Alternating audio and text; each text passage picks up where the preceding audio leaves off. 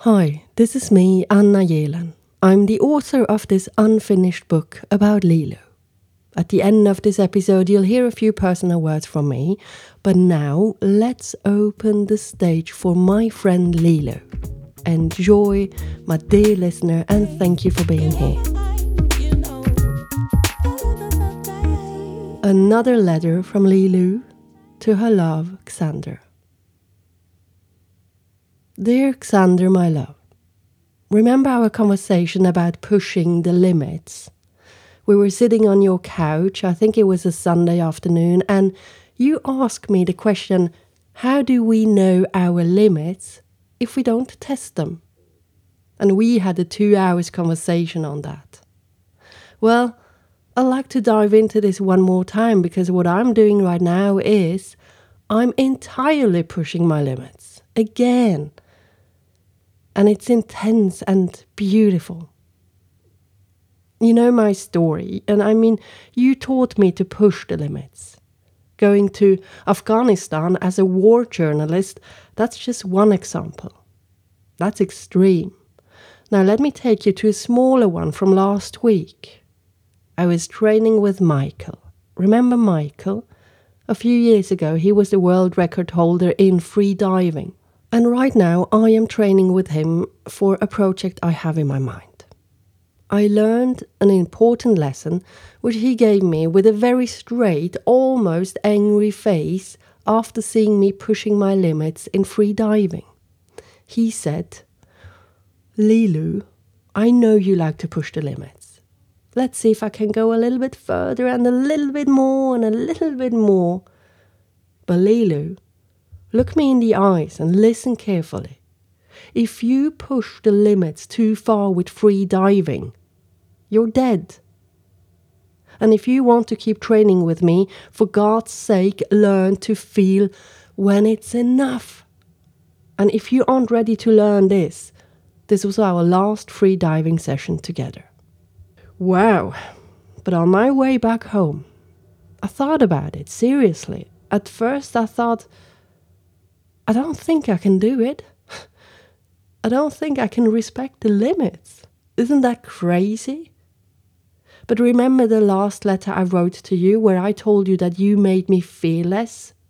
And when you are daring, well, it's easy to push the limits. You become someone who starts to play with boundaries because you're not afraid of the risks or failure or the consequences. Now, I am not saying that this is good, but also not wrong. And to play with the limits is the only way to find out where the boundaries are. And everything I have learned is that the limits rarely exist where you think they are. For example, say you like to swim for an hour or so.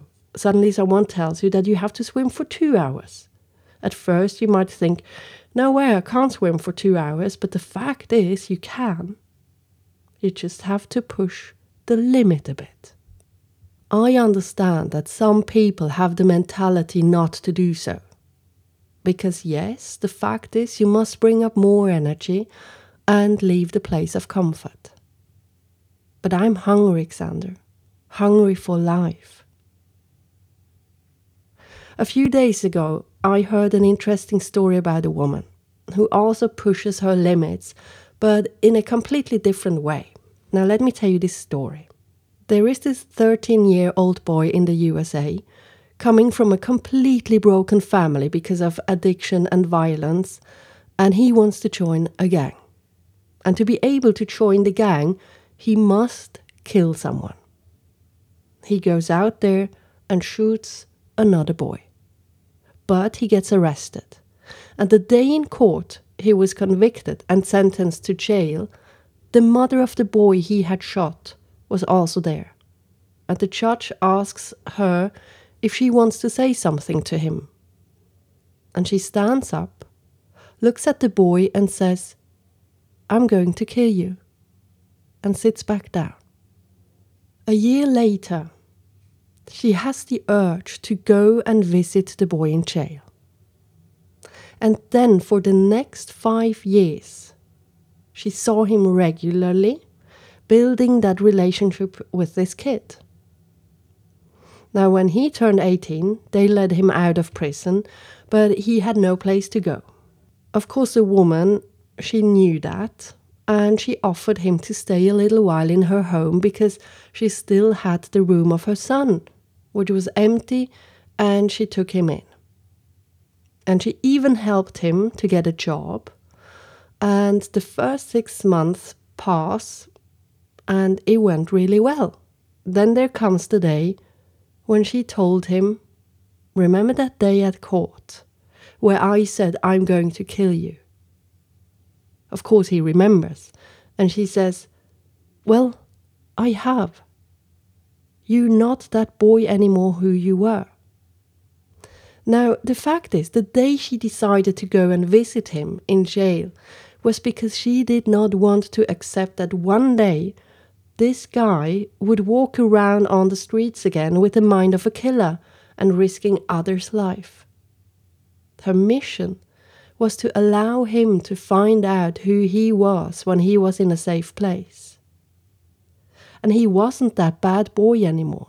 On the contrary, they had built a good relationship, so she asked him if he would let her adopt him.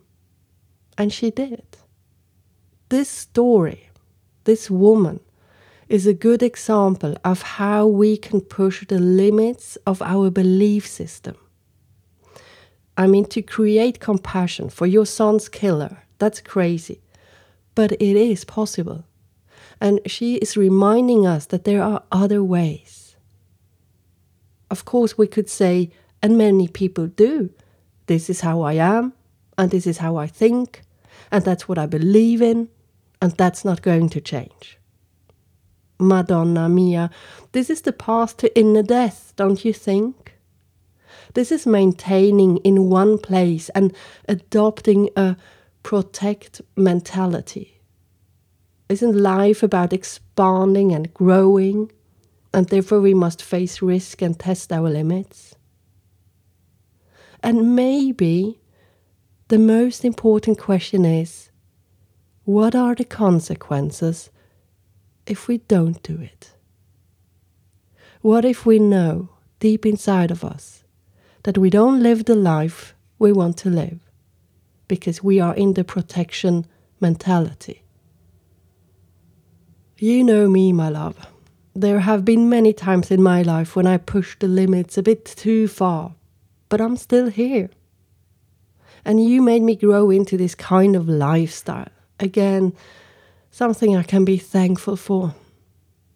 I couldn't return to the old life because daring to do things has led me to new places, and I learned more about myself.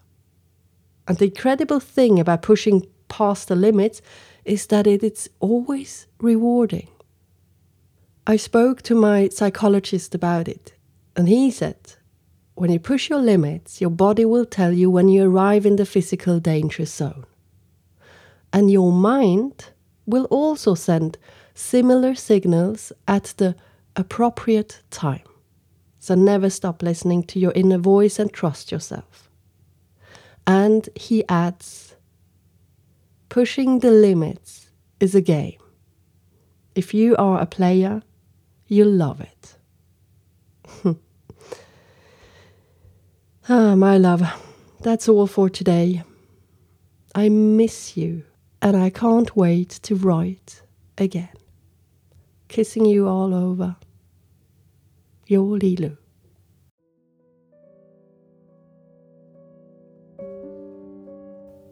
My dear listener, now I am talking to you in the name of myself, Anna.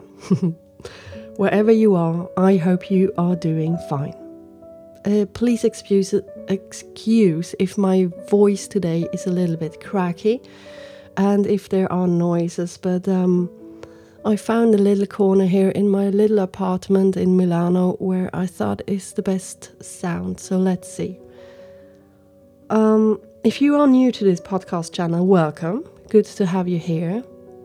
And to my long lasting listeners, incredible that you are still on that journey with me. That's so cool. I appreciate it. So, yes, I'm still in Milano. In the morning, I work, and in the afternoon, I go to school to learn Italiano.